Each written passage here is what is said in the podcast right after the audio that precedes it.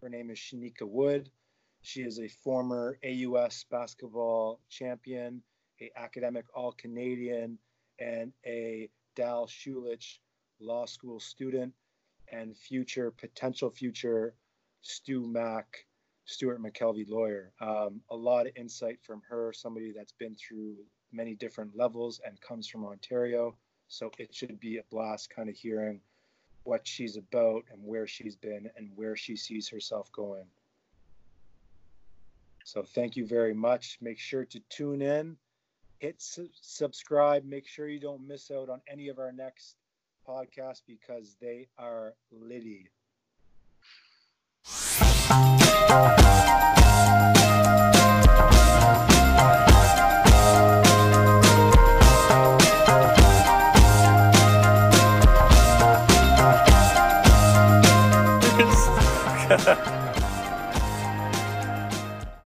TFC podcast.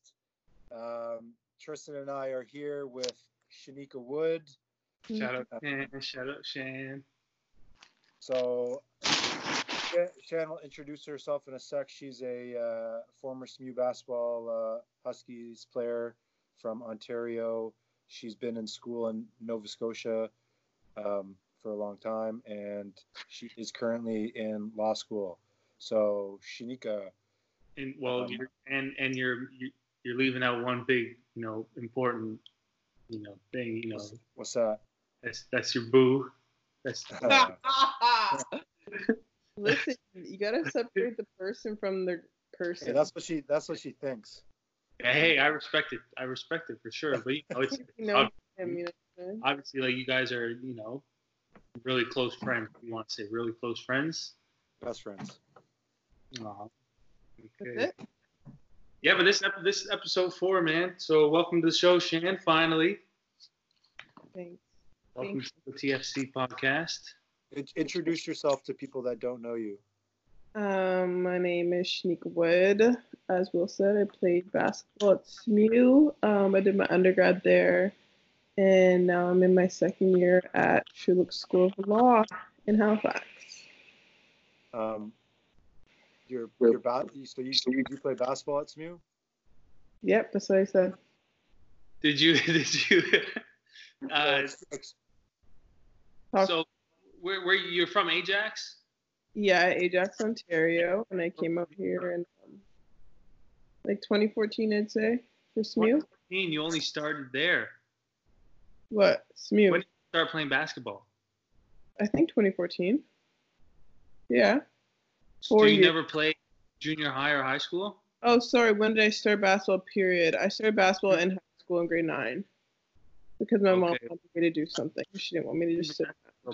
Yeah, even that's still pretty late though, like grade nine. I was a late, very late. Like, uh, I got into basketball very late, and it was literally only because my mom like forced me.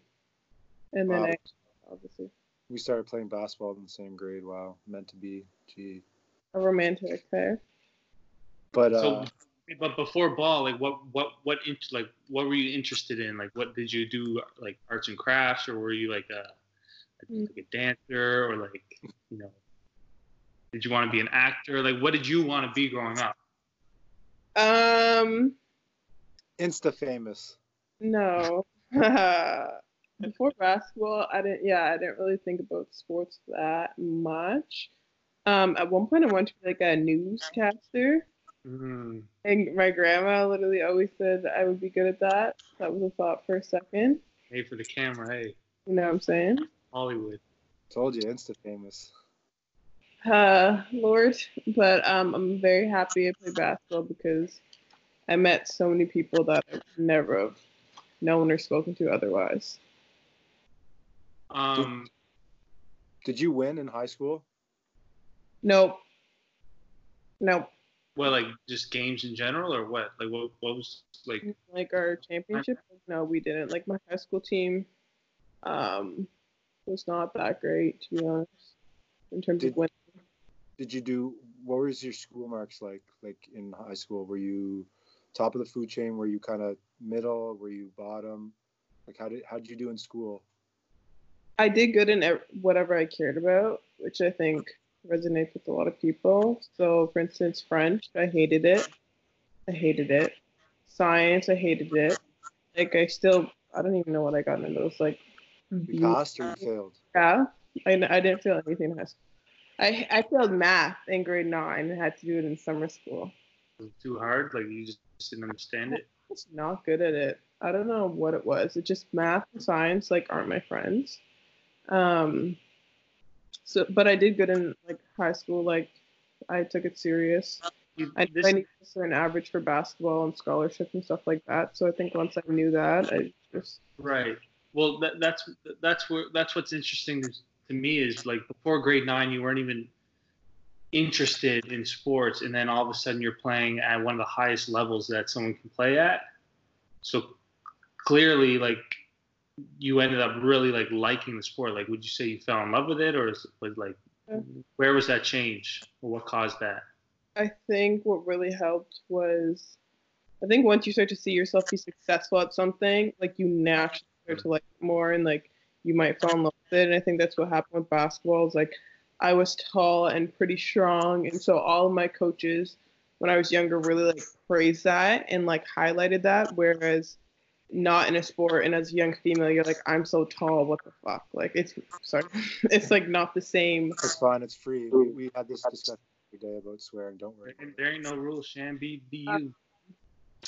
but I find for young girls when they're tall, like you're taller than all the boys, like you're like the giant. And then when you get into basketball, it's a different world where it's like it's such a benefit and a bonus. And I think at that young age, that was like a confidence building thing for me too.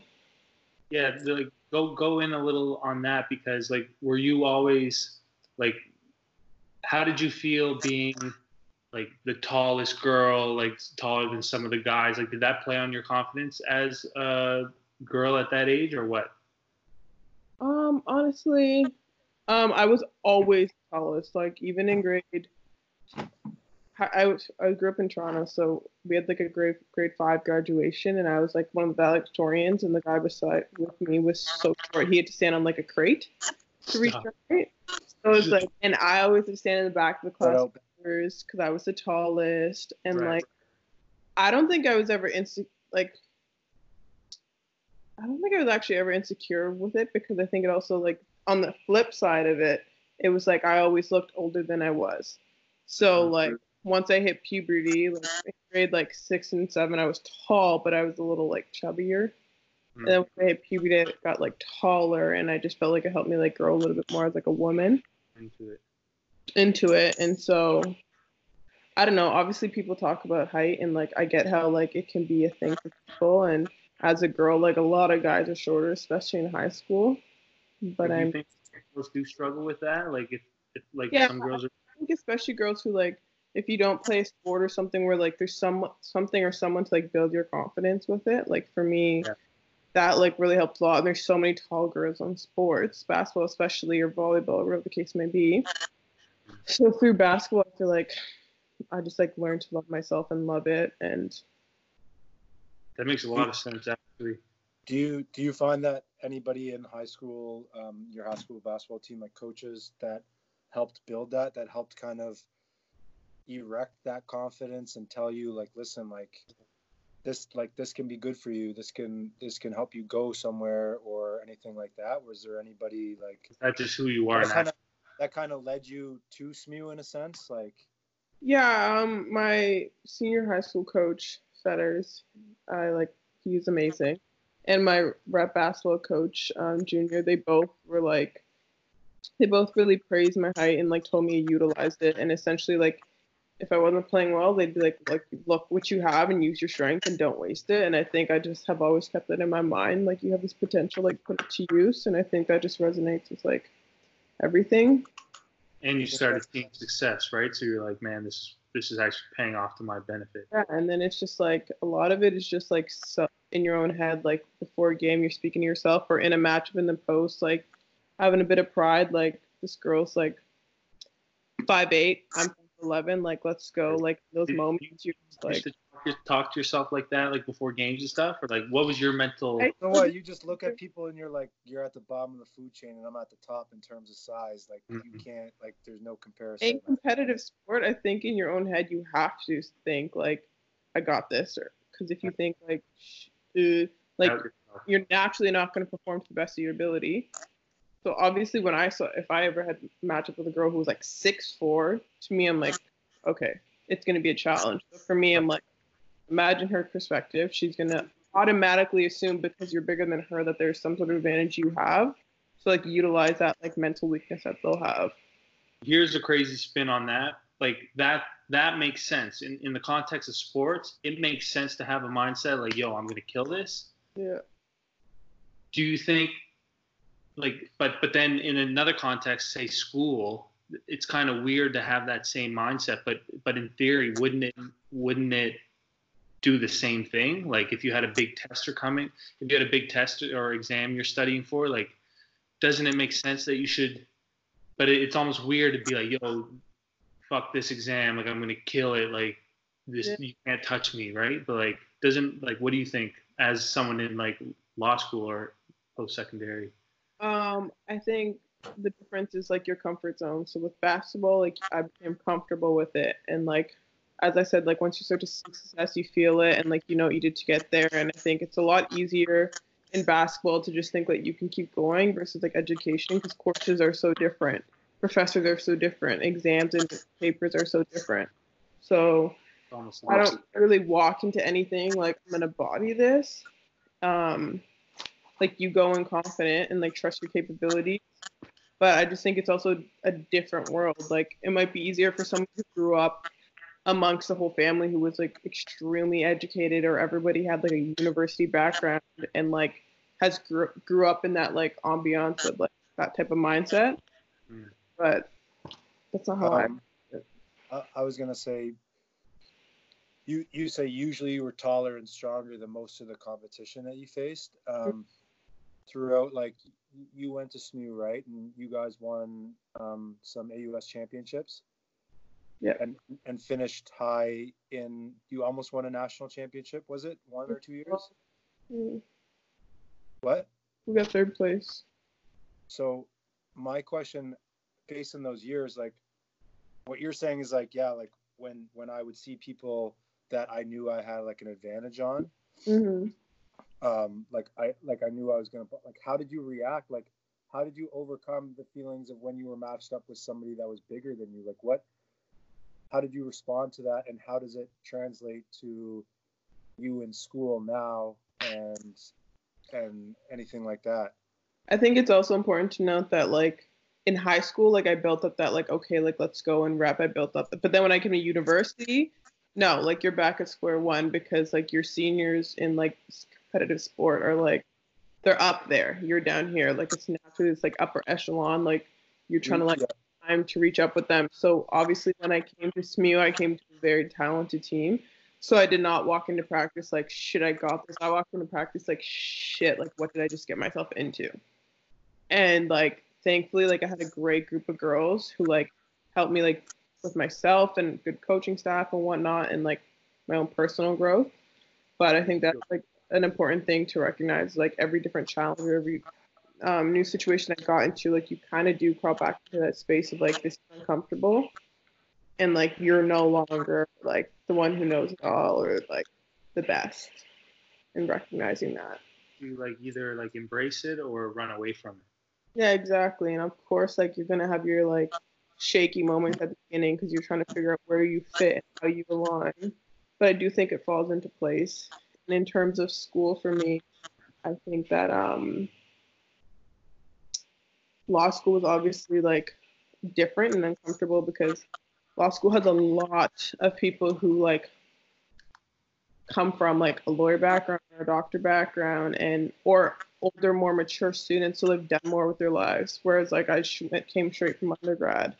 So it's like there's so many different people in it that you don't feel extremely confident. And also the grading scheme of law school um, were marked on a curve. So essentially, like you know, you have to make some sort of impact to get the grade you want, which is a little different than undergrad. Whereas if you got enough for B, you got enough for B. In law school, like the one mark can take you from a B minus to C plus. So. Uh, go ahead, Tristan. Oh, I was just gonna say, where, when did you go from wanting to be a TV news reporter to being a lawyer? Where did that come from? Uh, basically the news reporter thing was kind of just a thought, and then I did my undergrad, and I liked crim, and I enjoyed school. Uh, as your undergrad? Pardon? What was your undergrad in? Um, I had a major in crim and a minor in business and psych. Okay. Um, but then like I started going through the whole like contemplation of what am I gonna do with an arts degree, you know, throw that at people like constantly right now.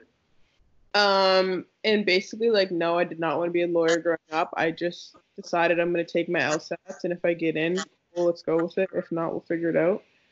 And I got in, and now I'm like feel extremely like grateful for the position I have that I can become a lawyer one day because I think I'm an example of someone who never pictured themselves in this position, but like you work hard enough and you will get there. Obviously, there's still have a long way to go, but everything works out. It's like uh, I don't know what else to do. I'm just gonna do this.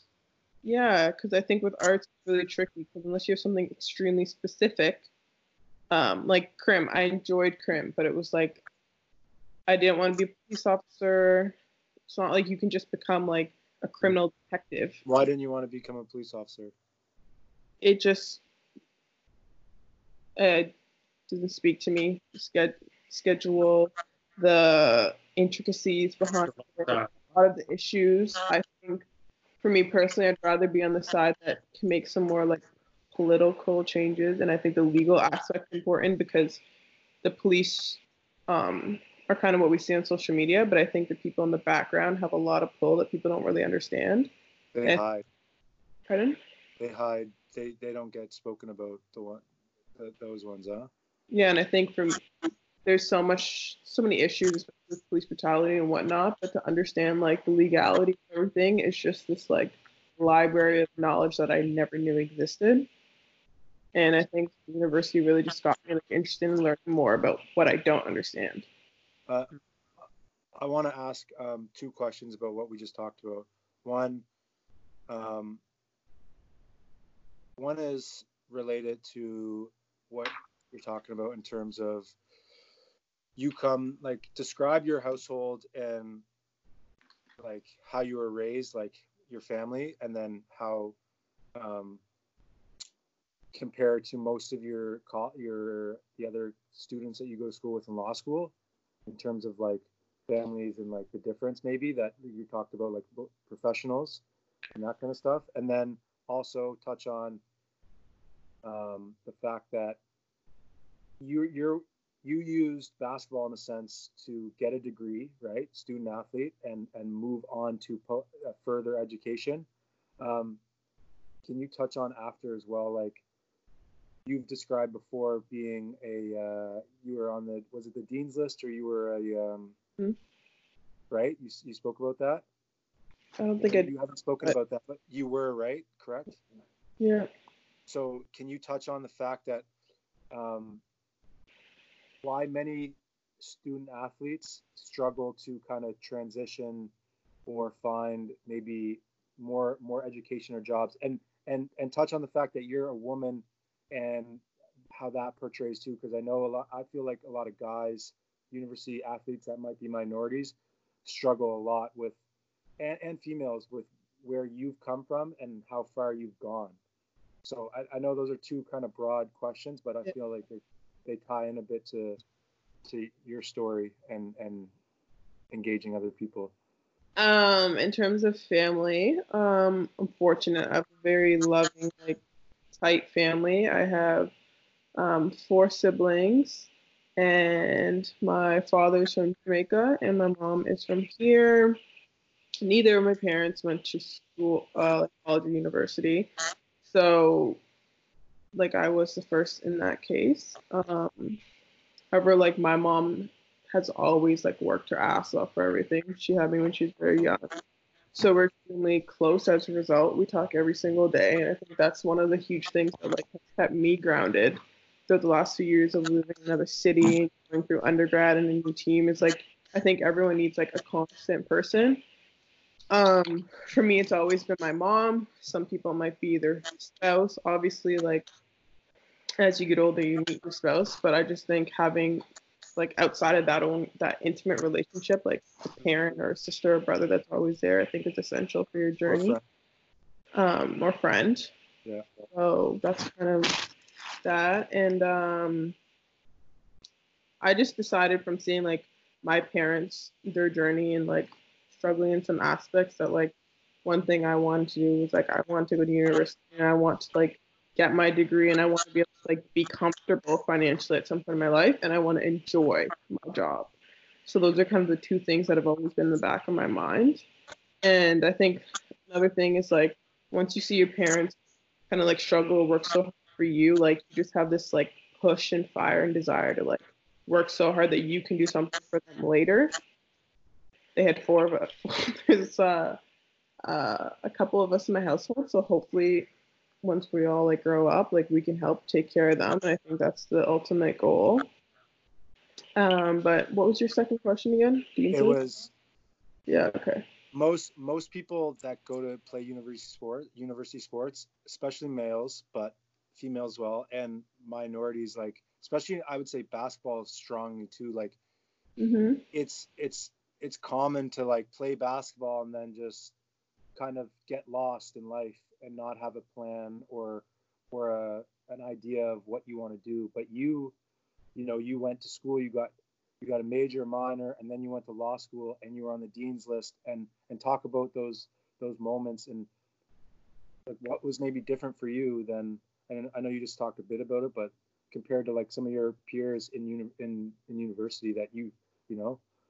Yeah um so it's like a huge problem for me, and I really and um, universities for it is the number of um, athletes who don't graduate or don't finish or settle um, do two three years to finish, or maybe they run out of time so they get their certificate instead of their degree.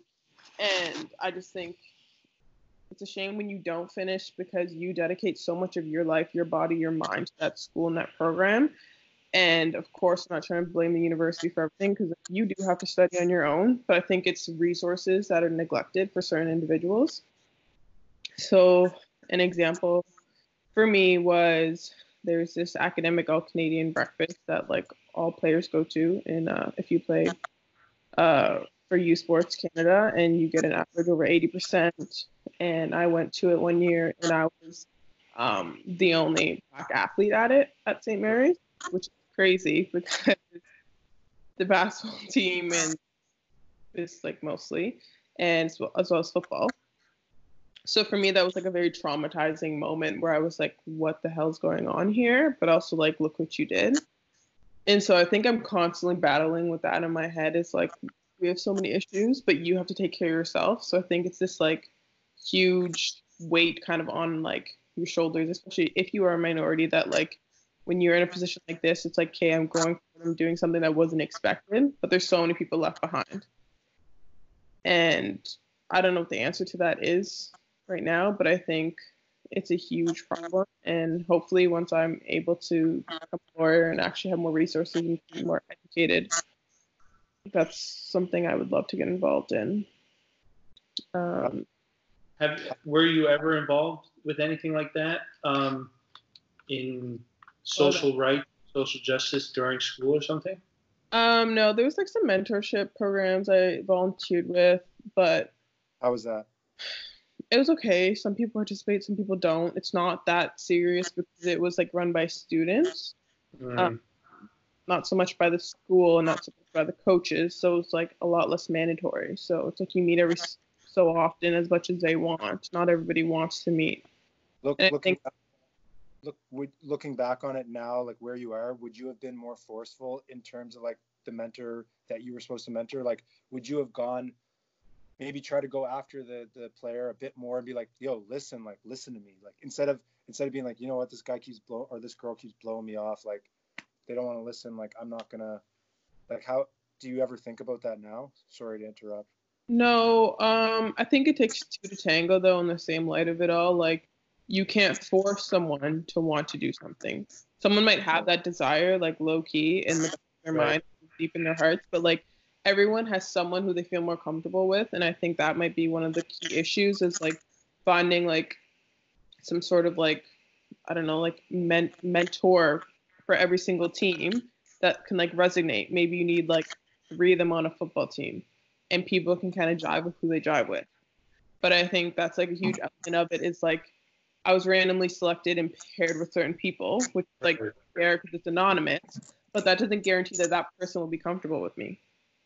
Sure. That's uh, man, Will. That's what we were exactly talking about. Almost similar to uh, T Bear. Like this morning, we were talking to T Bear again, and he he talked about the the issues or the structural issues going on with inside of uh, these kind of like black communities and saying that the the issue with like police officers coming into those communities and trying to help their way of trying to help is just going in there and taking the problem out and removing that person or whatever. And he he was he was just explaining to us how that's like that's just not going to work. It's not going to eventually solve the problem because these police officers aren't resonating at all and they're not um, easy to empathize with between the two like the two groups right? Um, Stories, yeah. that's everything. In, in that's that's everything to do with con- connecting with with people communicating with people understanding their problems where they may be coming from. Um, so it's just like you can go in any level whether it's just in university or whether it's at a province or country level with social uh, social issues it's just like the the main thing and that's why it's probably the the hardest thing to solve is how do you get everyone to understand everyone, right? Like exactly, and I think that just involves a little more listening because it's not to say that you have to agree with what someone has to say, right. but I think half the problem is like nobody wants to listen or like we judge so, so someone might have committed a crime in the community so you come in and you automatically judge and like our system is typically and historically you're going to go to jail or you're going to get a record for it rather than have that conversation or like right why did you do this? Like, what brought you here? And I think that's the problem is like we penalize people rather than like figuring yeah. out what the problem is. Right, and that's why I said that's why people aren't you. People don't want to call the police if something's going on because you don't want to ruin someone's future over one mistake. Word for word. Right. Yeah. Um, yeah. What was I gonna say? I was gonna say. Um, oh man. Um, I had a thought. Oh, it just it just left. Um, but you're choking. Huh? No, Choke. it was. Yeah. It, it was it was very that that's why I, I find sports, especially team sports, um, that integrate typically integrate different people from different communities so important because you know from from what I learned, just what Shan said, like I've had the opportunity to meet people from so many different communities and backgrounds that like you learn you have to learn to listen. And if you don't you guys aren't going to be successful as a team. You know what i mean? And that that ties right into life. Whereas yeah. in politics in society you have to listen to each other. And if you don't you're not going to succeed. Like yeah maybe the maybe halifax economy one year does well but like that doesn't mean that like sending people to prison from a community in the in the city is good. You know what i mean? That doesn't mean holding people back systematically is is good. And that's that's when you're not listening you know what i mean? And and that's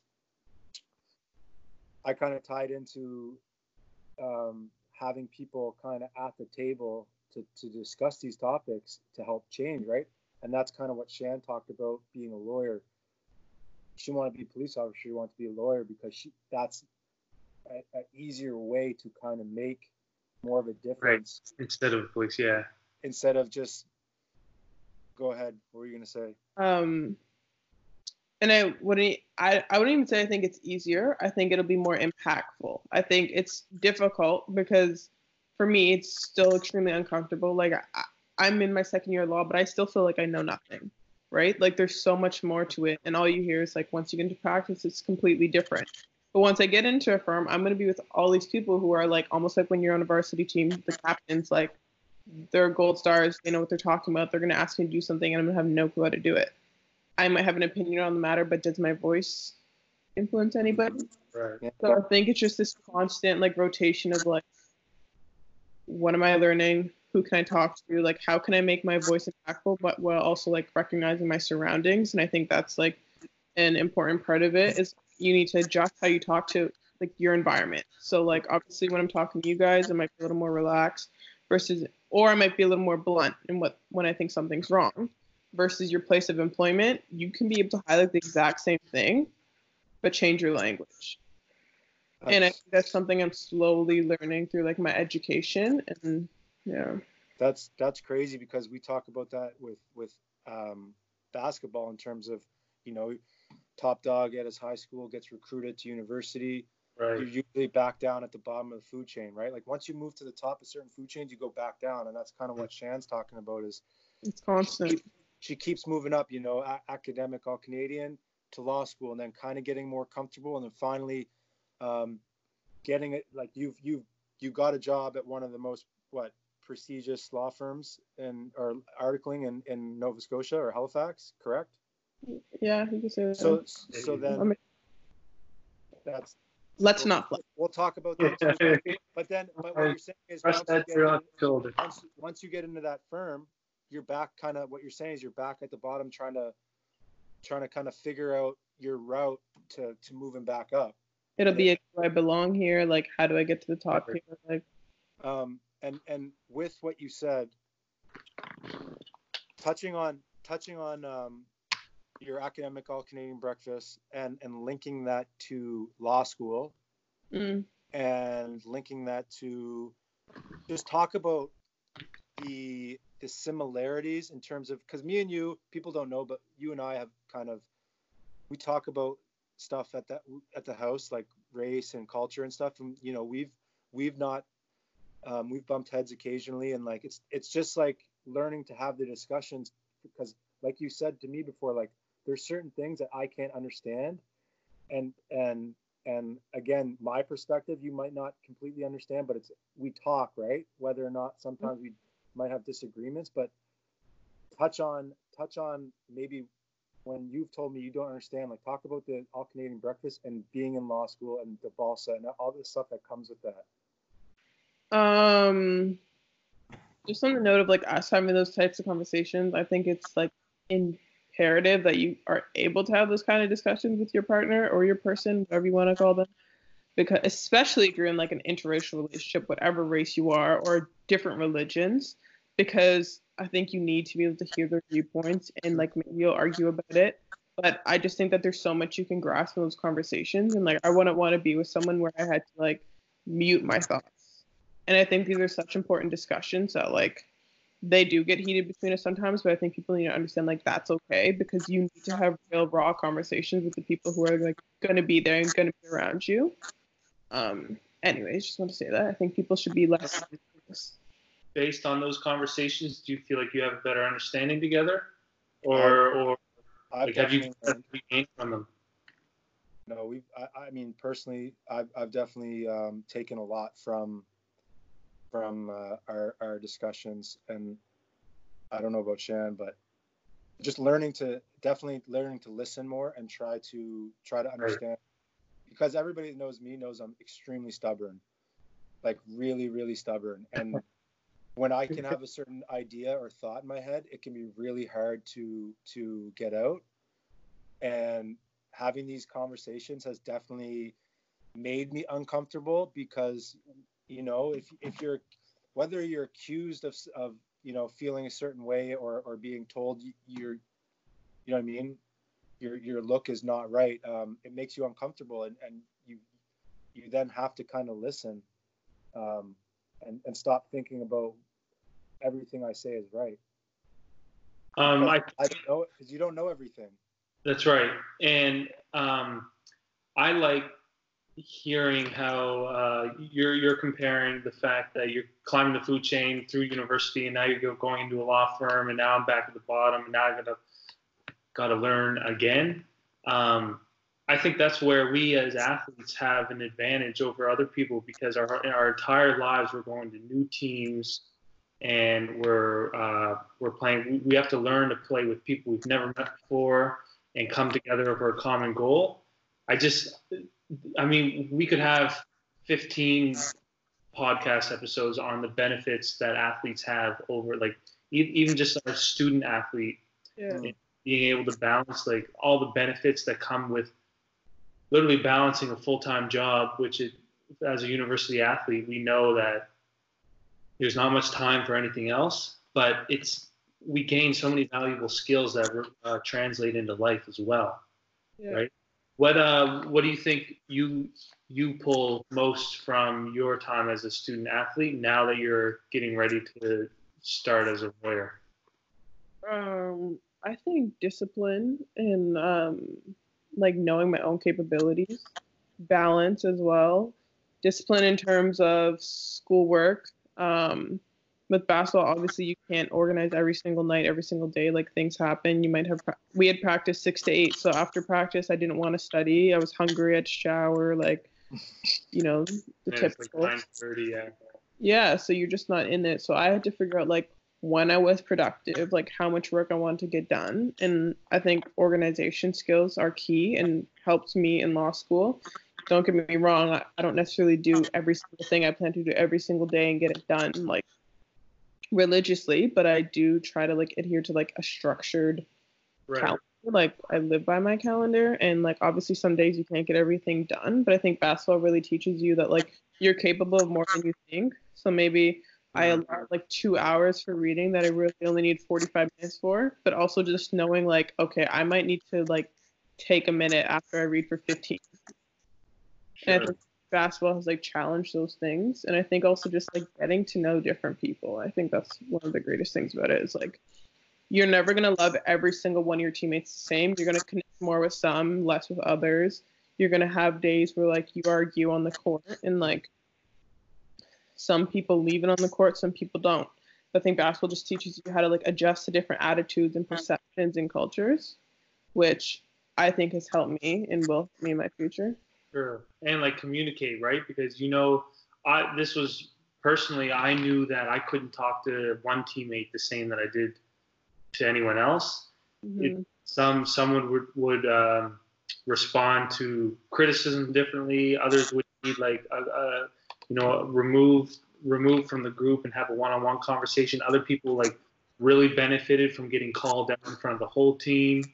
Uh, I just think as like you know Tommy's like the leadership skills and the communication skills that not everyone's the same. Mhm.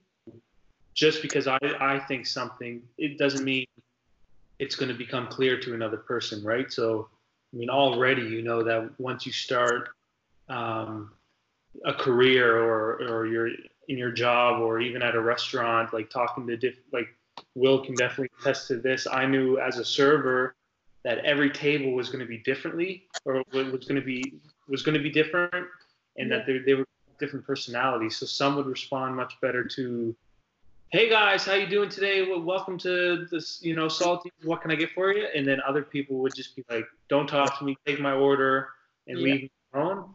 And i think i you know I, I owe it to basketball because i feel like i have a really good ability to read that. Um, and then Body language, kind of the body language, energy you're giving off. delivery. It's these little subtle things that mean a lot. Yeah. And I just feel like basketball allowed me to really, really develop that because it's so important. I use that all the time, even in these different, different conversations. When when can I jump in? When does someone need a little a Yeah. question? When do they need this and that? Like it's like man, there's so much that comes from sport. Um, did you want to touch on that? I was going to go back to something, but do you Go want back. to Just follow gonna- up? One more thing about uh sport was like being able to take criticism is something I think I took from that. Um, because it's hard for any of us, I think, to take criticism, but like you're naturally, especially in basketball, I found you'd be called out in practice, at least by my coach, in games, halftime, and like being capable of like taking like whatever they're saying and like keep it moving, I think is essential. And I think that's one thing to, that I take with me through school is like if I don't get the best mark on something, like yeah, I'm pissed about it, but I don't Yeah. wake up the next day and I'm not bitter. Like life goes on and like what can I do next? And I think basketball really gave me the mentality of like what's next? Like how can you improve?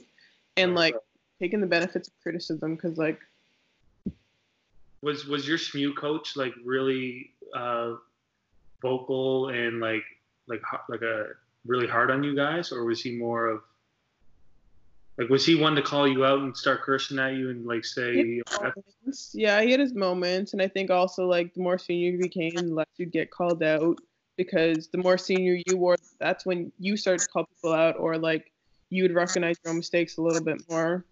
Mhm. And like the seniors would call me out when I if I did something wrong, or like talk to me after practice if I needed it, or whatever the case may be.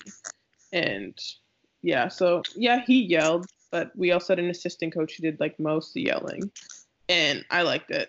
do you, do you have like one memory like before I know Will you want to get uh, back, but No, no, do you have good. one memory through your ba- your entire basketball career where like either you or one of your teammates got savagely like called out in front of the like the whole team? Um, it happens. I swear everyone has one. Where they- Yeah. But- Um. There's one time when he almost canceled practice on us, but he didn't. I'd say he definitely called out a few people more than others, and like I can remember that vividly, but I'm like not gonna say. But How did that make you feel? Did it As- like ha, ha, as a per, as a human like uh, outside of basketball like uh, the sport competitive what you say about constructive criticism like how did it make you feel watching maybe people that were at the bottom of the food chain getting called out repeatedly even knowing that like they probably you know whether they should be doing what they're supposed to do like at the end of the day like they're trying. they're trying yeah like just their skills their physical stature their mind might might not be as fast or strong as you guys like how did it feel for you like to watch that like did anybody Like you might feel sympathetic sometimes, of course you do. Like if someone's giving their all and it's just like not what's what's asked for. But I also think in those moments you're a little more numb to it because like it comes with the sport. So like unless something's extremely rude is said, when someone gets yelled at, like you don't feel that bad because you've all been there before. And you kind of know your coach's style and your coach's attitude. And at the end of the day, like you're a team. So if you see someone really feeling shitty, afterwards you can talk to them. okay But um, I didn't usually take it home, and I don't remember my coach really ever being that like offensive to someone where I was like, Shh. Mm. What about you, Will? Have you been in a situation where you're like, damn, coach took it too far? e, maybe one time Not like like any coach, not um, and I know when I say coach, no you know, like i think there's one specific time and and, and it was at x and it was my last year and it was right up running up to playoffs and um he uh granted we probably deserved some of it but the de- like we talked about the delivery the energy and the the timeline like it just to me it didn't match what like so so we were playing baseball we were scrimmaging and we were complaining like at x like the the this what you said we were playing baseball. Baseball's a baseball- drill. it's Yeah. a drill it's Come a on, scrimmage and you don't You play- know. By that X. You play you play half court you play half court um, scrimmage five on five and you the, the team that goes gets three strikes wins so the first team to three win Okay. and and anyways so anyways continuing um the assistant coaches ref the games and they're not real refs so Oh, the calls crazy. are always they're crazy right and Crazy ref. Shout out Doc. Shout out Ben. you know you're you're you complain like you should you try to cut that stuff out. Like as a coach you want to tell your players like don't focus on the refs. Like let me focus on the refs. Like that's not your job right? Mm. but it's it's you know it's competitive juices get going like and granted like he's probably told us before stop complaining. But anyways he stopped practice and he just huddled us all in and looked like singled bear and i out and said like listen like after this year like like you guys are going to be done and i'm still going to be coaching in front in front of the whole team. Like and it was kind of he's like stop like trying to like it was almost like just like he was he was making the point that he was like like show me respect. Like i'm gonna be here regardless of yeah like listen to what i'm saying yeah. and, and stop like stop doing what i'm telling you not to. But at the same time it's like you're i get it to an extent but it's also one of those things like i thought like in front of the whole team like just the delivery and and the tone like that was one time like and don't don't get me wrong like i love coach k like you know what I mean? Like what a lot of people don't know is he's so passionate he's, towards he's the most competitive person, and he but he also means he also is really concerned about his players. Like you're always following up. You meet with him. He knows your marks. He follows students. oh yeah, Always, he wants everybody to graduate. Usually, I'd say usually compared to most other schools, guys stay there like on on average like usually four or five years. Whereas like you might other schools like it might be two years and then guys gone, right? Like that's because of the culture that coach brings. That's a testament to the, stru- the structure, right? So Yeah. that that was one um that was one thing where he just kind of like you know like he just Yeah, it like it was like you guys like whatever you guys want to keep complaining about it doesn't matter because at the end of the day like this is gonna end that's for you Yeah. guys here but i just didn't like it was hard to hear right I think I think any coach that kind of has those moments or allows like us to carry on these memories of, of a coach going off, it just shows how much like they're invested in winning, which in turn is a good thing for for the players, right? for sure It, it would be terrible if your coach just didn't care. of course of course they always make that uh that analogy about if your coach is yelling at you it means he cares Right. or whatever um i want to i want to touch back on something that I, I like we didn't get to finish um as a as a black woman um like you said in, in the all canadian breakfast being the only uh black woman there or black was it were no black guys there No. so talk about that and and how how it transferred to, to law school like what is what's law school like? Like do you feel did you feel the same your first day in law school than you did at the all canadian breakfast? And if so like how crazy is that? Like how does that affect your your learning? Um, yeah, I'd say it's pretty similar. Um, luckily, I had Eob and Abel Bagashaw brothers who are also black. They're from Nova Scotia, and um, so we got to go through it together, and we got to walk into law school together. But like, you still walk in, and you're still the minority. So we're all in different sections. Law school sections A, B, and C. There's 60 students in each, and I was in section B. And it was me and my friend Fulu. I think pretty sure out of the 60 we were the only uh black people but there was also like some indigenous and like uh, lebanese and other nationalities. But regardless like it's still it's like heavily like It was noticeable. yeah like obviously there's a lot more like white males and females and whatnot. Um way more than your undergrad? Like, well it's more- different because it's like naturally a smaller program right? There's only 180 of us. Yeah. Um, so I, I don't think it's as comparable because they only let in so many people, but it's still like a drastic difference. And even like firms, for example, if you go on like law firm websites, you see it. Like it's still the same. There's a huge issue in terms of like um, lawyers from different backgrounds and cultures and whatnot. Um, so for me, that was a thing in law school, and because I'm not from Nova Scotia, um, I'm not part of IBNM, which is a program that they offer um, at is school. Um, essentially, it's like um, a program that supports like African Nova Scotian students um, in terms of resources and help in various areas, whether right? it's tutoring, financially, various aspects of it, and they do things like retreats and stuff like that. But I am not part of IBM. Um, so me and my friend Fulu are on it. This would probably be a better conversation to have with Fulu, actually. But as the two who weren't in our year, i'd love to have her on here by the way so you yeah, can do that. Um, we're kind of like the minor. It's like you're a minority within your own minority because like you're not included in these different aspects of it. Not, and I don't want to knock it at all because it's just like an unforeseen consequence of like there's only so many spots, only so many, whatever. So that's another conversation for a different day. But- Mm.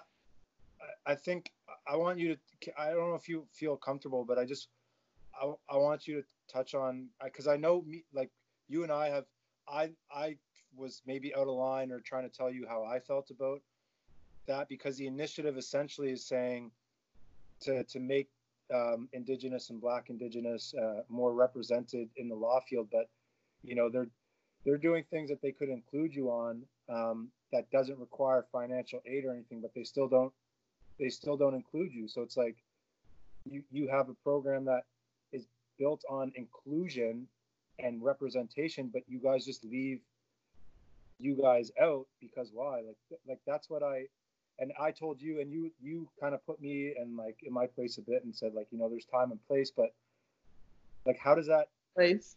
I get but i mean why not? Okay you don't want to talk about it that's fine. I just think like i know you want Fulu on here but we'll talk about it too when there is initiatives and programs like there's always going to be unforeseen consequences that people don't agree with and people like are kind of like the victim of and like maybe for us me and Fulu like that's our situation right now. Um, but personally, like I don't really want to get into the gist of it or like bash it because I know like the program's there for good reason. And I do think that this is a conversation that like needs to be held. This is like an at the table conversation, mm-hmm. not like a podcast online conversation because I don't feel like that's fair professional for me to bash some sort of initiative or program without talking to them. Okay. And I'm just saying my own like results from it, so I don't want to really get into details of it. And if you say something, it may come off as that's how it is for everyone. Yeah, exactly. I'm really just talking about my own situation, and I just mentioned my friend who like I know has like similar views, and yeah, I think it's something that we'll talk about at some point. Mm-hmm. But I just think getting into the details of it can just cause too much of a mess, and that's where things get thrown. Sure. Fair enough. Fair enough. This platform's not the right platform for it. See, um, place, baby. There we go. you want to take it there? you want me to keep going? What? Hey, play nice, guys. Play nice. Welcome, everybody. But uh, so so during during your um during law school um talk about how kind of like your first year the first um, talk about the marking scheme and and how it played on your mind and how um, like climbing like just improving being better um, is kind of a consistent it's it's about longevity and and thinking um, towards mm-hmm. the future and and building off of having building blocks rather than trying to get like were you did you just expect A's right out the rip? Like, how did things work? I think you walk into law school like, okay, I was on the everybody in law school was on the dean's list, but you all walk in there like, where I'm on the dean's list, like I'm about to get this A, like let's keep it going, and then they humble you really, really quick, and they tell you like, this is not the school where you're gonna get A's. We're on a curve, which essentially means only so many A's can be given out, so many B's, mostly B's, and so many C's, D's if they feel necessary, and fails if they feel necessary. So essentially, like it's A, B's, and C's, D's sometimes. Um, but like just because like there's not enough A's to go around, so like mentally you have that thought in your head. It's like, okay, I gotta like ride the curve. So it's like, how can I one up the next person? But you're all brilliant, and everyone studies different. So it's 100% finals, which was a huge adjustment. Um, so that was weird for me because in my undergrad with arts, I did a lot of papers. Mm which was obviously a lot different. Um, and basically, the grading scheme in your first year is you have a fail safe in December. So they give you like a real exam, and you um, like take the test as if it was a normal exam setting, but it doesn't count for anything unless you do worse in April. Right? So to fail safe. And basically I got my marks from that and they were so bad. I was like, seriously, like I don't know if I'll make it through law school. Like they were like the shittiest marks I've ever seen. If every student says, "Oh, I did terrible on a test," and then they got like, like the first D I'd ever received, period. Hmm. And I was like, "This ain't it." Like, right. no way. And then no, I finished, got B's in law school. Like, if you you can do good with B's, obviously A's are marvelous, but so my goal was obviously lose D's, aim for like B, B plus average. Um, and I ended up doing that, which was good.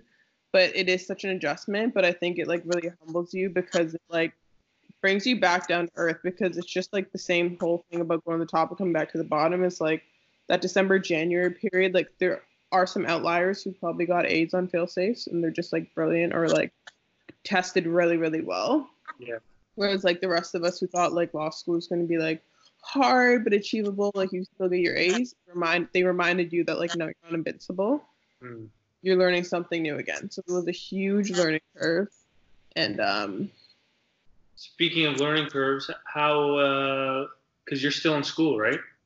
yeah, I'm in my second year. It's well, like I mean, like this year is still going on, so like, but everything's shutting down. Like the school shut down because of uh, the coronavirus. How's that? It's weird. Um, we only have ha- had maybe three weeks left Yeah. because our finals essentially we do this do them on this program called Exam Four, and it it, it just takes over your computer and you can just type in it, and you're timed. We have three hours, but now we obviously can't do that. So now they're changing our um, exam format to like a Word document, and everything has to be open book now because they can't control that aspect of it. Um, but currently, the issue up in the air is the grading scheme. Um, because a lot of people feel like it wouldn't be fair to Why? grade students the same because it, we're on a I'm with you curve right. Keep going. we're on a curve, right? And people are essentially saying like you like your study space. I'm used to going to the library like all day before exams. Your professors are right there. In an exam setting, like my exams in December, truthfully, my computer literally like froze and restarted, and I had to use a school computer. Ah. So it's like all these little elements that aren't thought about in these situations. It's like if something technological goes wrong, and you're telling me I only have the same three hours I would have had in school Sure. What am I supposed to do? Nothing's open. Man, how And- stressful is that? As like the administrators have to figure that out. Like how much pressure is on them? Huge. Like my dean has probably received more emails right now than she has all year. I know people are so currently like the, the debate is whether or not we want to keep whether or not they're gonna decide to keep us with like um like averages essentially. Yeah. Or go to pass fail, which a lot of other law schools have decided to do. And what would you like to see happen? Pass fail? Yeah, I think pass fail would just make it a more even playing field. I think um like if they say no, like obviously like we're gonna do it regardless. Sure. Yeah, I sure. think I, I'm not necessarily here like with like a lot of anxiety and whatnot, but like yeah, my study space has changed and this is a weird adjustment. Um, but some people like have to fly back home. Some people have family or sick. Some people have like extreme anxiety and like everything's flipped upside down and like changing their schedule like that does affect them. So I just think pass fail is m- much more fair when you consider everybody. And at the end of the day, I think employers are going to understand for people who are like not getting jobs. My next question, I was like, because employers put so much on, uh, like sifting through um, applicants by their grades, right? And so, concern right now amongst a lot of like my peers um and like I get it, but I also think that like the average employer is gonna be able to see your marks from last semester or whatever, or last Right. year, or whatever the case may be. They'll have all your transcripts.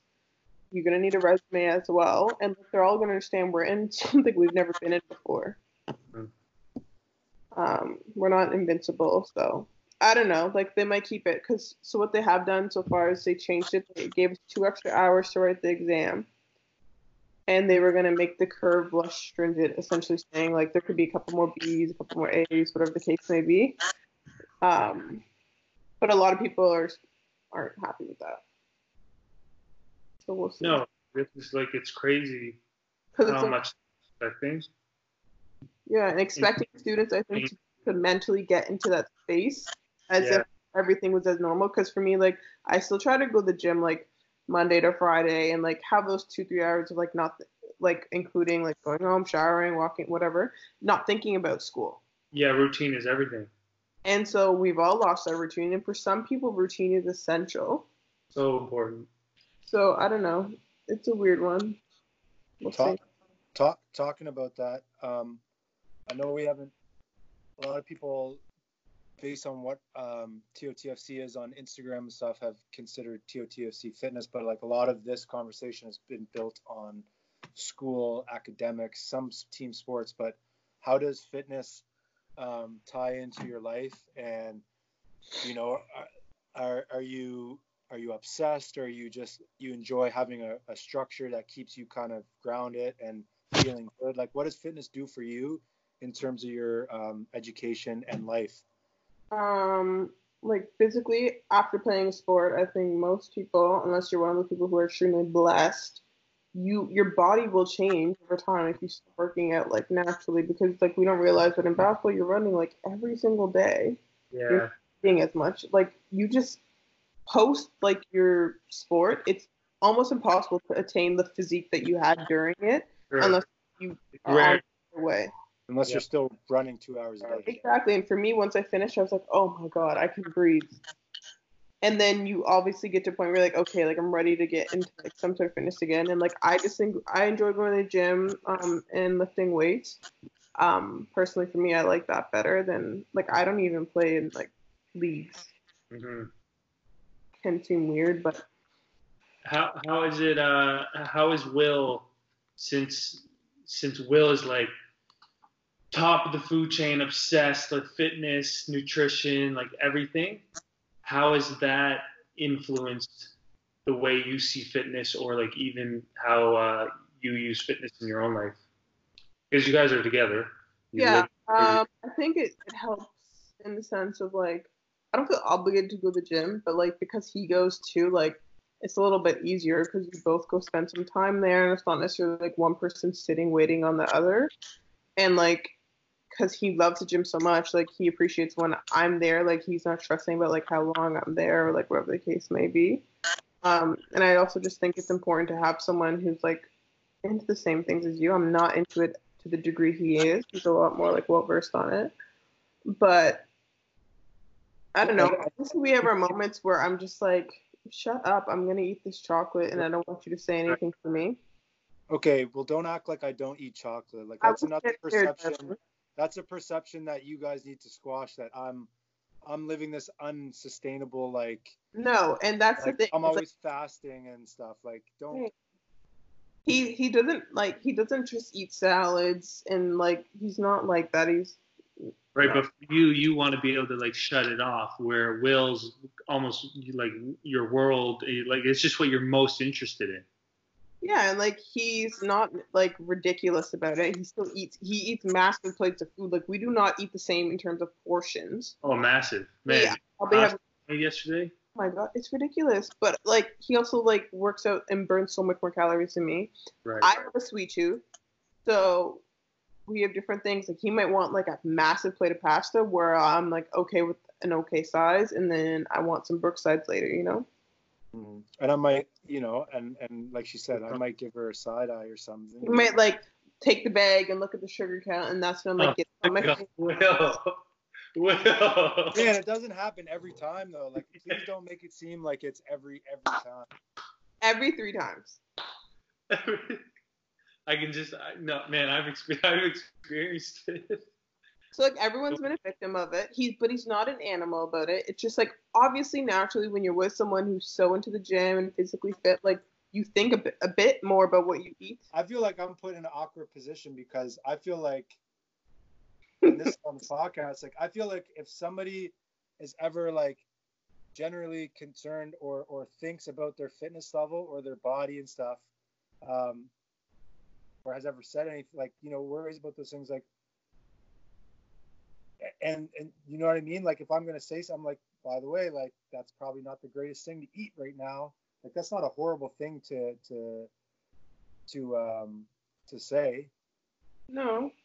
But I just think it's like recognizing when someone's just having like a little treat and being like, okay, I completely understand that. I just here's another thing that maybe not you do, but I think maybe that's why I say it, because there's a lot of people around the world that you know they, they look at themselves and they'll they might have certain days where they're like I don't like the way I look, but then they're snacking or they're doing these things. So like that's my way of just kind of like I don't know like just saying like just know like know what happens if if this is like a Right. constant lifestyle like you know the path that like where it leads like just like kind of like little reminders like I, i'm never i've never like grabbed food from you and been like you can't eat that or like that like it's more of a sarcastic joke so i just want people to think like i'm not here like yo stop eating that like Yeah. you're gonna gain And I weight do it anyways. Listen, he don't tell me what to eat.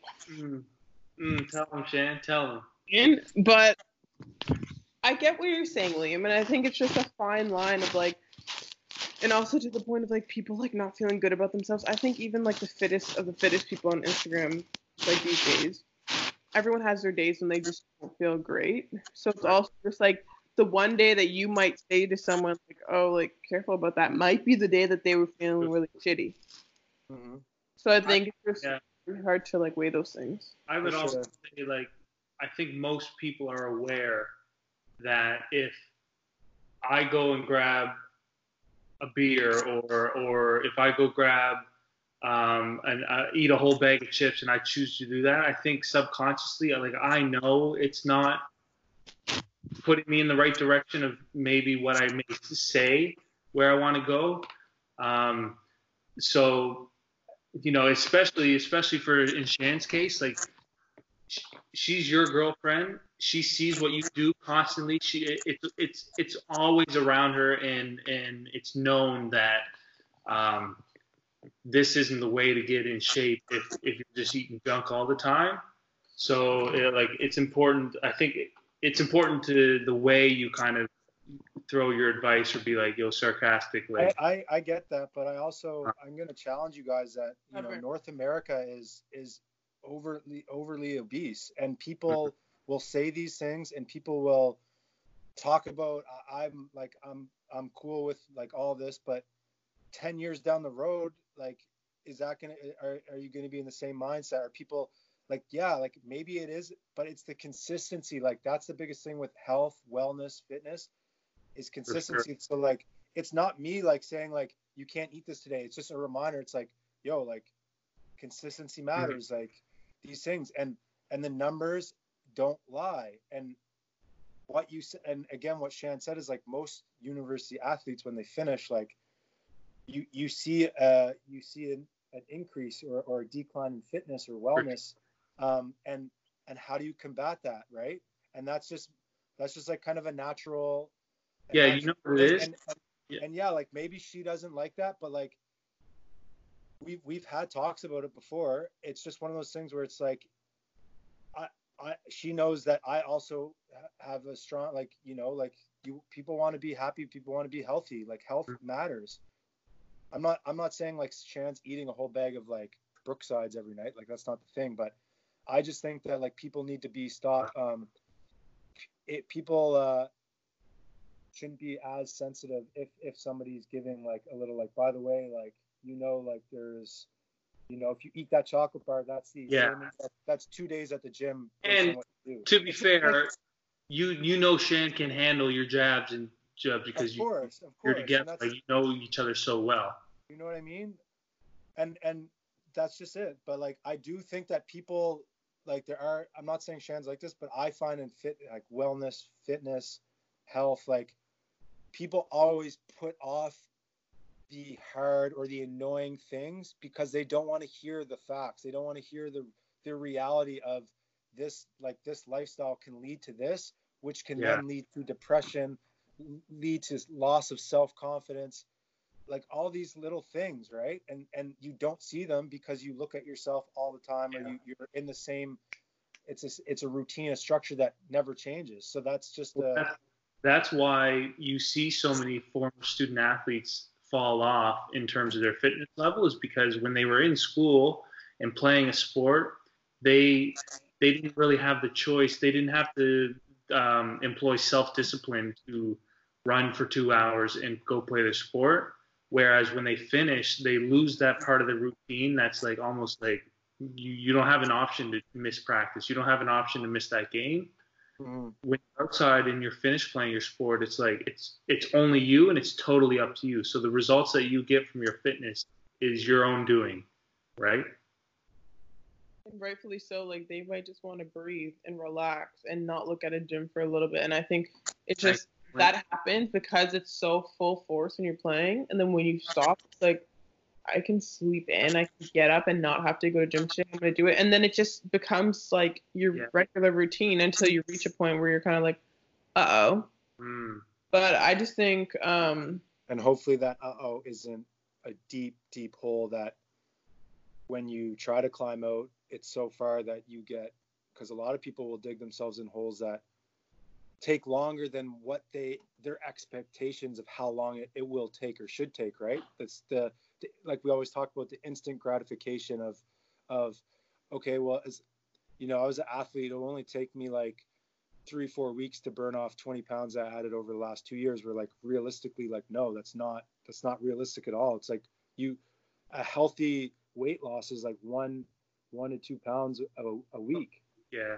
you know what i mean? And that's and that's that's following like that's eating really well all day long like working out consistently. So like like she said like that does happen and and it happens to more than just athletes. So that's something that people like and like just an, another thing to keep in mind is like if you do like dig a hole like understand you know what what kind of the circumstances that you're getting yourself into fitness wise um, let alone any other you know mind mind games. Like but to that, I also think it's important to like also like flip the script and be like, regardless of how deep you are, like it's not impossible. And I think that's like the fine line of like when you give someone criticism or when someone's in like a deep place or like because like i think another thing people need to remember is especially when you are like fit or a former athlete and you're in the gym or you're going to the gym and like you criticize someone who's overweight like maybe because of this like they feel like you're judging them when you mention these things like know what you're doing you're risking all this stuff to yourself they don't feel comfortable coming to a gym. They also might not know what they're doing. So i think there's these like little things that like we as former athletes or people who do work out need to consider when we're speaking about fitness because it's not like an us versus you or an us versus them. It's like a it should be more like a welcome wagon of like let's do this together. And i think a lot of the times it can become you ate that like you did that to yourself like get to the gym. Okay then what so i think people need a bit more like openness and community and like less judgment which is like i'm not trying to say that you're judging them i'm just saying i think the world we live in people think it's easier easier than it is for people to walk into a gym and just I, I, I completely agree. Um, that being said, like if you were to look at a college student who's playing sports and he's a good athlete, and you're, and he's not studying and getting horrible marks, and like what do you, what do you say to him? Like, do you give him? Are you like, yo, you, you got to study? You Yeah, uh, wanna get a good but that's what i was trying to say like that- and that's it's he doesn't he might not have experience in knowing how to study properly but he like how does do you know what i mean like is it is it up to somebody else to is it up to somebody else to get his marks up or is he going to have to get his marks up at the end of the day analogy in terms of different fitness. that's why i don't think that there's a blanket answer to your question i think someone might, might need more help than another someone might need a mentor someone might just need to fail a test to get it back someone might need a trainer someone might True. to just see a uh, inspiring story on instagram It's And I- one of those those uh it's one of those questions that it's not one size fit all, right? And I think we're just too quick to say this works, go do it. Okay, just Mm. because it works for you and like 60% of the population doesn't mean it works for the next person. Maybe someone eats completely healthy and just like can't lose weight. there well there, that that is that is true like people with thyroid problems like that's that's a fact i've never said Maybe that everybody o- skinny and overweight is So like i've never said that everybody overweight doesn't doesn't like care about their fitness or wellness or try I hard you're saying I know what you're saying, and I think that it's not even just that type of person. I think there's also people who are like super girls who are super slim and want that like thick body that is like in right now. Like everybody wants like an ass and some curves, and like that girl might be super insecure and not sure what to eat, and like there's just so many like sides to it all that I think I don't know. Yeah. but but for you um it's it's been a staple like in just terms of structure routine have you noticed like within school like people are people in people in law school are they routinely structured in the gym or are you kind of like one of the like, in, Um, in terms of how much like you go what like four to four to five times a week Yeah, I'd say there's a consistent group of people who like you know work out, and there's a lot more who like don't, or like I don't even want to say don't. Like a lot of people, especially nowadays, go to like spin classes Uh, and Yeah, various forms of working out. Orange Theory and stuff. So like I there's a lot more of that I think now than just going straight to the gym. So I'd say I think a lot of people are trying to adopt like more fitness into their routine.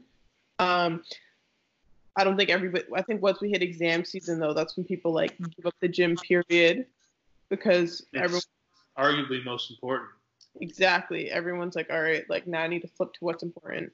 And for me, like the few days before my exam, that's probably what I do. But like, I do find like within, if it's like the week before, it feels good because you need to like not think about everything all day. like going to the gym to get your mind off studying. Is it- Yeah. And maybe someone else would have spent those two hours studying while I'm not- not studying. Like, sure. Like my mental health might be a little bit better the day of our exam because I took that time. Nice. Interesting. Um, how?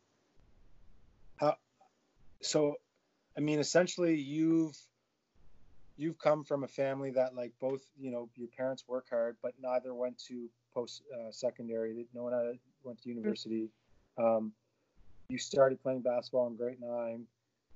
You went to SMU. You made a huge decision to move to a province like that. No one like Yeah, I didn't know anybody here also. like, like was that to like be uncomfortable like pretty much how has it been your whole like I, I feel like every time you've kind of gone up in a sense like you moved to the university SMU you got uncomfortable you moved somewhere.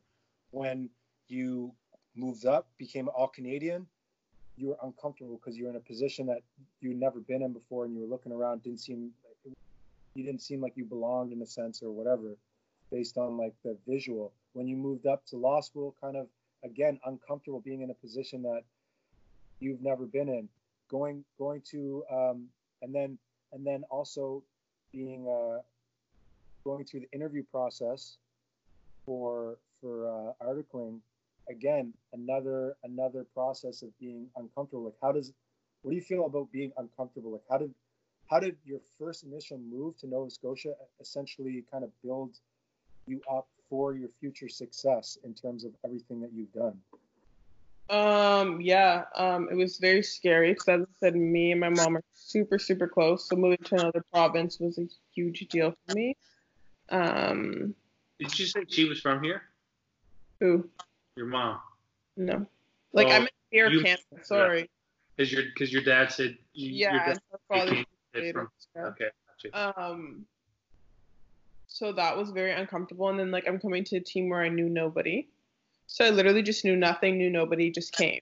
And that was a huge adjustment for me because I was so used to my bubble back home. Like I had the same friends in high school and so comfortable. Um, And when you just started playing basketball in high school, you only knew one team. exactly. What it felt like to go to a new team. And then my rep team, like I love those girls too. So it was an adjustment, but I think it just built me in like independence too, like being able to like rely on yourself and meet new people and um I just think I've gotten used to being uncomfortable and like not even used to being uncomfortable. Like I expect to be uncomfortable at some point in my life every so often. are you numb to it I'm not numb to it. Like job interviews, for example, like first year I went through the process, I didn't get a job. It was so scary, but like I was so happy I, I went through that process. That this year I went through it a lot more comfortable and a little bit more relaxed. You're still nervous, like I'm still a human being, but I don't know. I think there's something like beautiful that comes out of being uncomfortable, and like even if like you don't get the job you wanted or the mark you wanted, like you challenged yourself, and I don't. I just I it's like a love hate relationship. Mhm. Because in the moment you're always like, oh my god. Will, do you are you numb to the uncomfortable feeling of going for a PR or a, Hmm. if you've never hit before? Like you're just numb to that feeling of going for a s- 525 deadlift or 575? I wouldn't I wouldn't say numb. Um, I, I usually am confident in my ability in terms of leading up to something that I want to do. Like if I'm going for PR, I'm usually confident in like the the the the preparation, the work that's put in, the the dedication and, and time and effort, like the thought process behind everything. But there are days that like there are times where like you you think like you're ready and like you wake up that day and you don't feel like you might not feel right. I don't know if Shan can attest to this. Maybe going to school like certain days, like or a, a, waking up for an, an, exam or test at some point, and like you just feel a bit off almost, and you try to like you, you're still trying to get your your mind wrapped, but like you just don't like you almost kind of like it's just you're not I don't know. It's like the energy is not there, right? It happens occasionally, and you still go for it, but it's just it's just a reminder that like not every day, not every challenge that you are gonna go up against is gonna go like the way that you expect it to go. Mm-hmm. Um, like you're gonna fail. You're gonna you're gonna have disappointments. Like that's one thing that the gym I find. I love fitness. I love the gym for that reason. Is that like I love having a goal, trying to get that goal, and even if I fail, even if I don't even come close, like if it's I'm trying to go for you know a certain number and I come like a hundred pounds short, short, like it's just like a humbling experience that like no matter what level you get to like there's there's always another level to go to. Like there's always more work to do. There's always more dedication there's always more think a think tank a more thought a deeper thought process on how mm. how you can change that route that you were going towards that. Like if something didn't work it's like okay i gotta find i gotta go off veer off and find another another road that that leads me to success. And uh that's why I that's why I love um, I love uh, like fitness in, in a sense and and um, like you know like we just talked about the Yale thing right? Like that's for me that's going to be it's going to be inter- interesting to see like how that plays out for the next 10 months. Jan I didn't tell you yet but I signed up for a course like a Yale course on on um, health and wellness. You got an Ivy League man now Mm-hmm. no, it's just it's just a little certificate. It's just something that I saw and we were talking like today and and I was like, why not? Like COVID nineteen shutting everything down, like it, it ties into top of the food chain brand and fitness and wellness and health and and why not try to why not get uncomfortable? Free online course, yeah it's free right? And i the only thing i paid for is I, I, paid for the certificate. You didn't have to but i want like that's that's going to hold me accountable. I know that i'm going to have to now you have i'm invested in have it. to follow up right? If not i'm going to lose some money. So um no like i think failure and and and uncomfortable feelings like are are a natural part of growth. Mm-hmm. and mm-hmm. um if you're scared to get uncomfortable like man you're going to be scared of a hell of a lot of things in life. yeah you are going to be terrified. And yeah like that that would be that would be my answer to that. Nice one. Um shanika how do you uh you've been you've been to europe one time. How did that shape uh shape your your your life and your feelings on that? Because because uh on what Chico Chico spoke about travel and being uh, moving from outside Nova Scotia to the West Coast and how it made him change his perspe- perspective on things. Like how did that? The importance does, of traveling. Yeah. How how does what's that mean for you? Um. Well, I think just coming from like Toronto to the East Coast in and of itself was something because East Coast is a lot more like one of the things I noticed out here was people like just smiling at you and waving at you, and I was like, "What's going on?" When I got here, Everyone's pretty friendly. Huh? Everybody, well, everybody in Toronto, like, yo, what's good? Like, you got a problem? Like, what's beef? Wow, let's not. Um.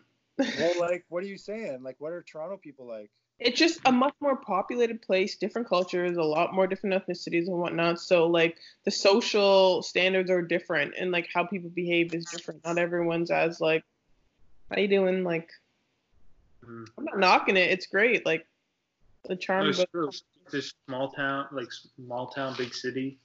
Mhm. Um, but in terms of Europe, like I absolutely loved it, and like I think traveling is essential. I just think there's so much we don't know and so much to see out there, and like hopefully this ends and doesn't destroy too many economies as it probably will. But like Greece was just amazing to see those like tiny islands and like the fact that just people just live in such a small remote town and they're just so content and life is just so much more relaxed. I think just to see how like over here in like North America, we're like always going busy bodies. Like, what can we do next? How can I improve? Why am I do- be, like doing this good enough? Not making enough money. Whereas there, it just seems like a lot more of a relaxed lifestyle. Just like. Do you think that's because of capitalism? I don't know why it is, but what do you guys think? Well, I, I was I was going to say that just just by going there and seeing something much different than what you're used to, it just allow it opens up your mind to be like, okay, there's there's more out there than what I know.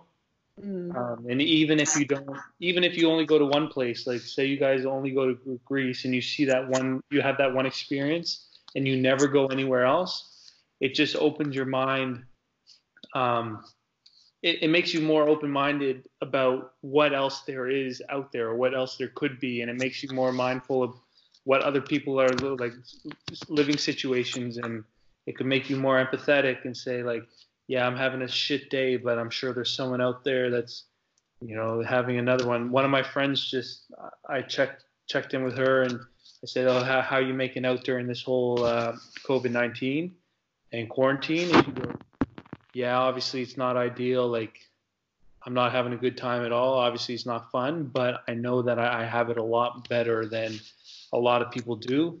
She, she's definitely someone who's who's had the opportunity to travel, and I just think that's the biggest thing. It just makes you realize how small and tiny you are and what you know is. Um, I think that's the biggest benefit. But in terms of capitalism, I, I, I mean, yeah, North America is definitely that place in the world where even when I was over in London, people were like, "Why did you come here? Isn't Canada like so much better? Like, why would you even come here?" And I was just saying, like, because they have this perception that North America and America uh, is like the place you want to be. That's where all the you know the flashy lights and the movies and everything. Um, and you said I want to be Bebsy's wingman. That's why I came. Shout out Bebsy. But no, it was just like it, was just interesting. Like um, like I had a handful of uh, interactions with people where they were like, "Oh, what? Like, why would you want to come to this country?" Like, and some people who had negative views against the country and like, "Why would you want to come to this shithole and everything?" And it, it just that really stuck with me because I was, I, I, I was, I said one. I can always come back. Like the nice thing is I'm not just moved here and I can never go back to Canada. It, it's great, but just I told them that I just wanted to go experience something that I had never experienced before. Um, but it was it was just interesting to me. So I mean, no, I don't really. What do you think about the cat? Like, is that a thing that makes you think it's because of that we're not as friendly, or like, well, yeah? What do you think? Who me? Yeah. I think I, I definitely think North America I mean, obviously, I'm I'm speaking on my own experience because I've only really lived in North America. My dad lives in Connecticut, so I've traveled there a few times, often, um, and I've lived in Nova Scotia, which is Canada. So, but based on based on my my uh, traveling experience, which is limited, like two weeks in Europe, but from what I got, is that we preach like we definitely preach like economic growth, like security, like buying like a house and how, like I- improving uh, professionally and and that's definitely like pushed. Whereas like when i went there like like it was like it's, it's almost like to me it seemed like it was more more important to be like happy with like being like a small fisher that you know like had his had his routine like loved his life.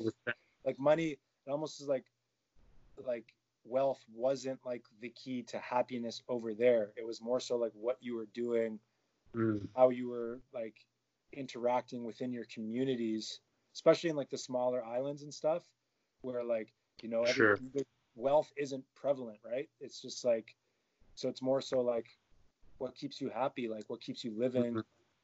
that type of stuff. Um, so that like that's kind of like what I got, but I, I mean I understand both both ends of the spectrum. Like money is important for sure in terms of like um, being able to do things in life and go places. Um, I mean, there's other ways to go places if you're really talented and and like you know singing or or cooking or something like that. Like, but that sometimes sure. that take, that might take money unless you're just naturally born at the top of the food chain of those things. Like, you know what I mean? You might need a parent that can invest in tutoring or or send you to a school for arts or something like that. So yeah, money does it is important. Like if in our society, like if you want to put your kids in a better uh, potentially in a better in, in more line to climb mm-hmm. thing, like at a, at a you know what I mean not to say like people that, that don't can't it's just you know it might yeah. give but um yeah that, that those are my thoughts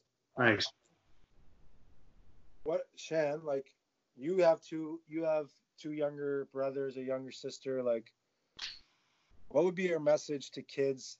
And and before I ask you this question like we've had um a lot of like things that we've talked about is like race and culture. And the first our first three um, guests have been um, have been black right? So i like I, I ask like what do you tell people like your your your brothers your sisters people that you know young girls that might be looking or reading into this um, what what advice would you give to them about like kind of what they're about to face as they grow up in our system in our in our society and and how how how can they put themselves in a position to succeed despite all the barriers that mm-hmm. maybe they may face in their in their climb um i think sorry go.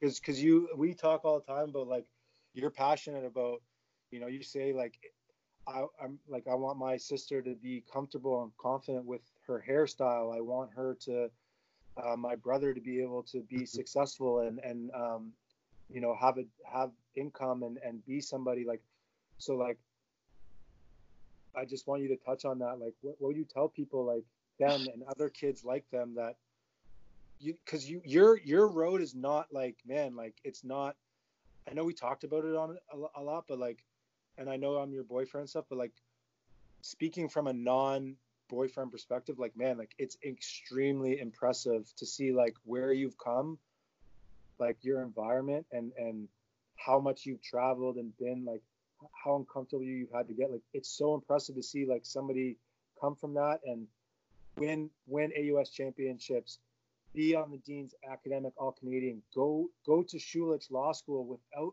being one of the kids that's getting a free uh, I want to say a free ride because you still have to put in work as a, but having your school paid for, like you're one of what two that don't have their school paid for, and you're and then you're getting a job at Stewart Stewart McKelvie's, like that name job my business. Articling like sorry you didn't get a job yet, but you're articling like that man like that's you've literally climbed like as high as pretty much as high as you can for where you've been at. So like how do you like if anybody's listening like you should really listen to what she's saying in terms of like how to how to fight these these these challenges that you like they're gonna face. Yeah. Um thank you. Sweet. That was cute. Um it's just real. Like it's just it's facts for me i think the one thing i would say is like you need to like know the power of your own voice and have confidence in it because i think most people who know me like take my word for what I do say. I think your word means a lot. And I think especially when you're a minority or female, you need to like say what you mean and mean what you say. Because a lot of people will discredit you quickly. And for me, I'm trying to lead by example. I want my siblings to like see that anything's attainable. Um, and as I already said, like I just think I have a drive in me because of like my parents and like my grandparents and like I have a great support system and like I think that's one of like the most humbling things is like you don't need the financial support. It's more the emotional and the mental support.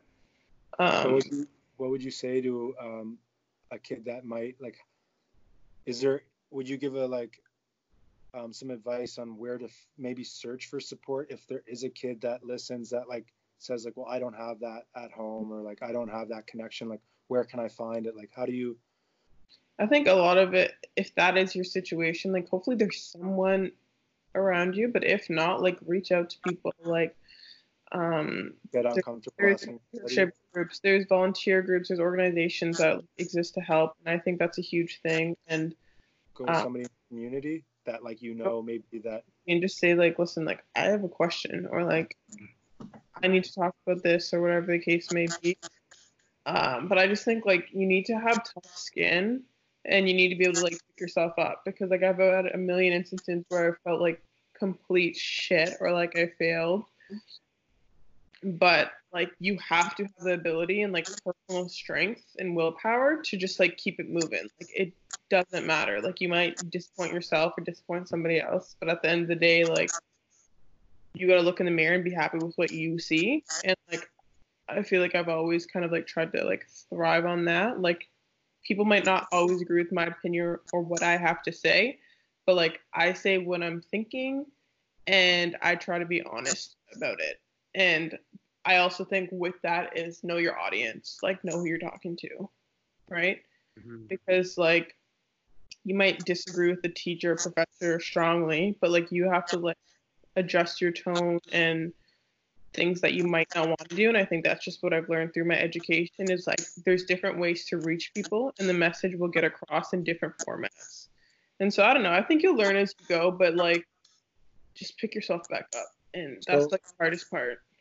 what you just said um a professor or a, a person in power like you might not agree like are you, are you saying like if if you feel like somebody's being um maybe like not understanding or not listening like you have to find a way to kind of deal with it in a sense where like like how do what do you mean by that? Like maybe if um, a professor says something you strongly disagree with it, rather than call them out in front of the class because you might want to do it, maybe it's you go to them, have the conversation one on one, like woman to woman, woman to man, whatever the case may be, adult to adult, in more of like a respectful tone. Whereas like when with your friends, if you disagree with something, you might be so quick to be like, "What are you talking about?" And like then you're gonna build that like repertoire of like, okay, like I hear you, can you hear me? And like build a base and an understanding. And I just think like one of the things I'm still learning and like adjusting to is like literally just understanding your audience and who you're speaking to. Mhm. And it'll be a ongoing lesson. Man, that relates to every every part of life. Like like we've already touched on it. Mhm. But I just think that what you just said, and it was a good kind of way to wrap everything together and kind of go full circle, is that we talked everything. Basically, what I got from this this podcast is that communication is key, and everyone everyone responds to it to uh, to things differently, and it's important to to somehow learn that or or be, be, become patient with yourself when you're trying to communicate with others because it's, it's the only way that you're going to develop as a as a person going forward is I just think communication is so important and, it's, it, it was evident in almost everything that we uh, talked about tonight so Um, before before we finish, I got one more question.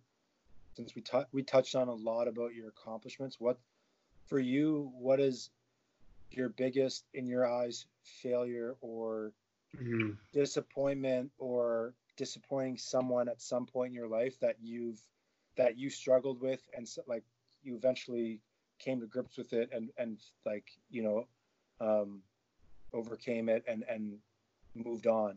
Like you said kept it moving. Like what what is something that you really struggled with um at some point in life whether it was with your parents or school or or yourself or like like what is something that stands out to you? Um, in my first or second, in my second year, I had roommates and we had a huge falling out. And like that, this was at a point when I was still like stuck to a bubble. I didn't associate with my teammates as much, and I basically just associated with them. And so that was like just a huge like. Anyways, friendship ended for whatever reasons, like just blew up kind of situation. And then you're kind of left reflecting like, okay, did I not develop other relationships because I was so focused on just like this minuscule part of my life? Like just you know what I mean? Like sheltering myself from other things. Um so I wouldn't say that was a failure. That was just an instance when like I kind of like woke up in my own head and was like, "Girl, there's more to the world. There's so many people out here. Like, develop more relationships, talk to more people, like be more open." Because for me, I'm not the most approachable person. I don't think people think. So I've been told. Um, but like learning that about yourself and trying to adjust it and trying to be a little bit more friendly when the time does come. In terms of failure, um, I don't know, not winning a US sucked. There's nothing I could really do after that. You, would, not classify that as a failure. I do see it as something because before that falling out is like you you invested a lot of energy. You took you gained a lot of value from that, and then all of a sudden you lost that value. True. I would say the failure there was more so like, um, not being able to repair or or or not realizing that or not realizing and just like your your own like um misjudgments of people's character. Right. You just assume because you and someone have like similar interests that they're who you should be friends with. Mm-hmm. When maybe it's the person who's nothing like you that you would click best with and who's best for you. So I'd say that is one of the things I learned because like through that I developed some of like my best friends obviously like who like we just weren't that close at the time and then I made all these other relationships where it's like if I still had those friendships, I probably wouldn't have took the time to develop relationships with people that like were so different from me. So yeah, I, that's true. I think I took that from it. Is that's where that's where discomfort is so important because if if if all you do is like like you just said, your best friend could be someone that you feel like you would never approach ever before, and a lot of times that we we do find our friends based on our comfort. It's almost like a it's a it's a way to comfort ourselves is to you know gravitate towards people like us. Um, but you'll never you'll be surprised about the relationships you can have when you talk to people that is outside of who you would normally talk to. I agree. Agree heavily. Anything else, William? Um. Uh, not really. What would you What would you quickly, just um, something that's uh, relevant. What would you tell people right now about social distancing um, and COVID, the coronavirus? Like you, you, we live with people like, well, actually, that's a separate topic, but um, like, what would you say to people that are that are trying to like figure this out, whether they take it serious or not? Like, where, where do you see this going? We've already talked how it affects your school. Like, how's it how's it affecting everything else in your life, and what would you tell people about it? Um, it hasn't really affected anybody personally to that extent yet. Um, but I do think everyone needs to take it serious. I think it's super ridiculous that people still went out and celebrated March break on beaches and stuff. Like, um, and I do think we just all need to do our part. This is just an instance where it's like come together as a community and like there's a lot of memes about like people were asked for war and like you're asked to stay home. And like we can do that. It's not that difficult. Um facetime go on instagram watch netflix read a book. I don't know. Right. skype we're all like we're all struggling in a sense but we can preserve a lot of lives if we follow it. So my opinion would just be to listen. And obviously i know people don't want to listen because the media is like hard to trust it half the time but like we have a lot of reliable sources speaking on it at this point. So I think people need to just like stop with the ignorance and this distant. next one. I like I like the thing about the media. I, I always tell Tristan um, it's important to to keep up with the news. I told him like we talked about this when you were in London and stuff, and Tristan said the same thing that he doesn't really trust everything that comes out from the media. Mm-hmm. Fake news. Big Donald Trump guy here. Um, Not that I don't I trust it. Just, just like there's there's so much out there. You yeah. it's hard it's hard to know. There's too many just, outlets. Who do you just trust? Touch, touching on touching on what Shan said, I I personally think it's really important for young people in their in their like their 20s and, and early 30s and stuff um, to to listen and follow and read the news. You don't have to believe everything you say, but uh, but um, you can make your own you can come up with your own um, logic by reading multiple sources right. like she said mm-hmm. like you don't have to you can take things and look for numbers and look for facts before deciding what you just heard was completely true. And I think it's really relevant to what I think. I think I hope from from this experience that we're going through right now, like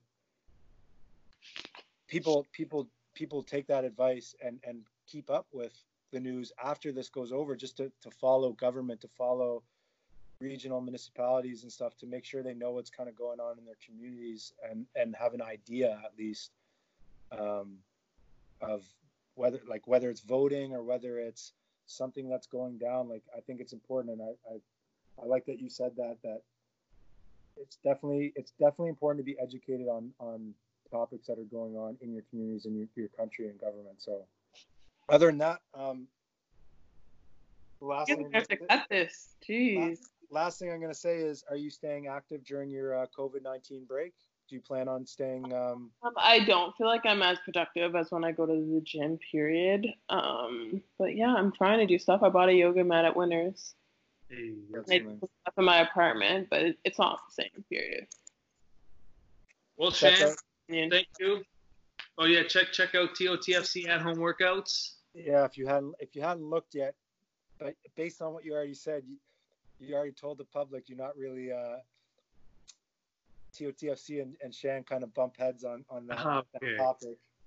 That's episode four. So thanks for coming, Shan. It's a, it's been a wonderful opportunity for me to kind of ask you a few questions that are, are always on my mind, get to know you a little bit better, and see uh, see your success going forward in law school. And and I, would like to, I'd like to thank you. And and can you please reach out to Fulu because we we I definitely love to have a uh, similar talk with her about her story and stuff. Mm. And Tristan doesn't know her, but she's a also a really uh, exceptional female uh, um, human being mm. uh, who was also in school with Shan. That would be a great person to have on TOTFC. Um, Next one. But yeah. Good night. Good night. Bye. Thanks, Shan. Thanks for tuning in to TOTFC podcast. If you liked it and you want to hear more, please share it with a friend, a family member, a teammate, or anybody. Like the video, consider subscribing to TOTFC podcast.